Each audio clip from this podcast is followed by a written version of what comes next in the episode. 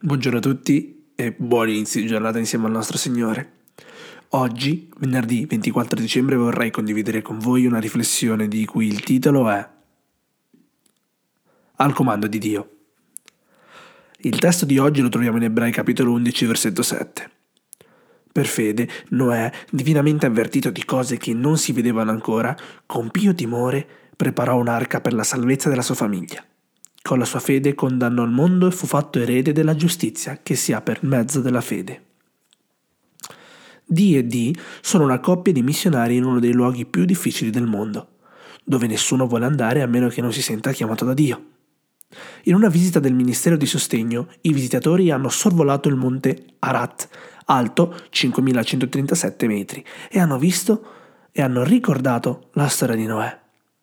Lui e la sua famiglia Otto persone in tutto stavano proprio in quel punto come gli unici sulla faccia della terra. Genesi 8:13.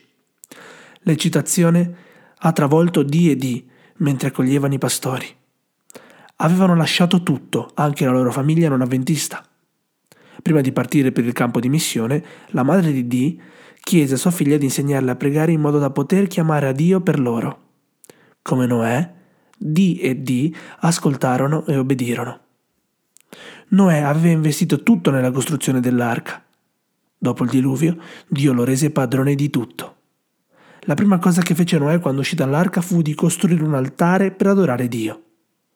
La gratitudine ha attanagliato i loro cuori perché Dio ha ricominciato la storia umana con la famiglia che ha preservato la nostra razza, perché si sono fidati e hanno agito di conseguenza.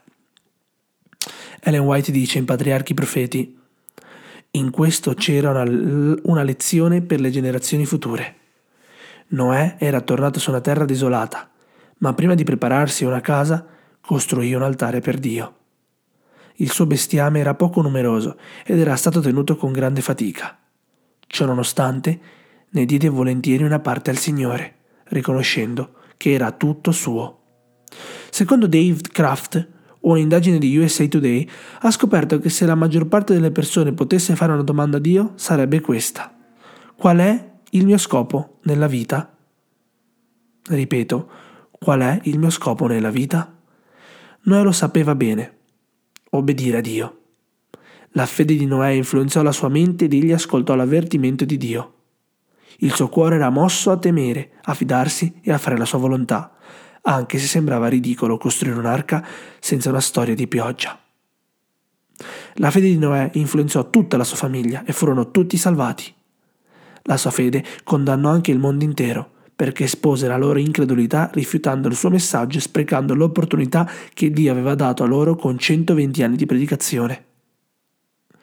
Noah significa conforto e consolazione. Noah significa conforto e consolazione. È stato confortato per consolare. Ha scoperto e realizzato uno scopo per la vita. Tu l'hai scoperto? Amen.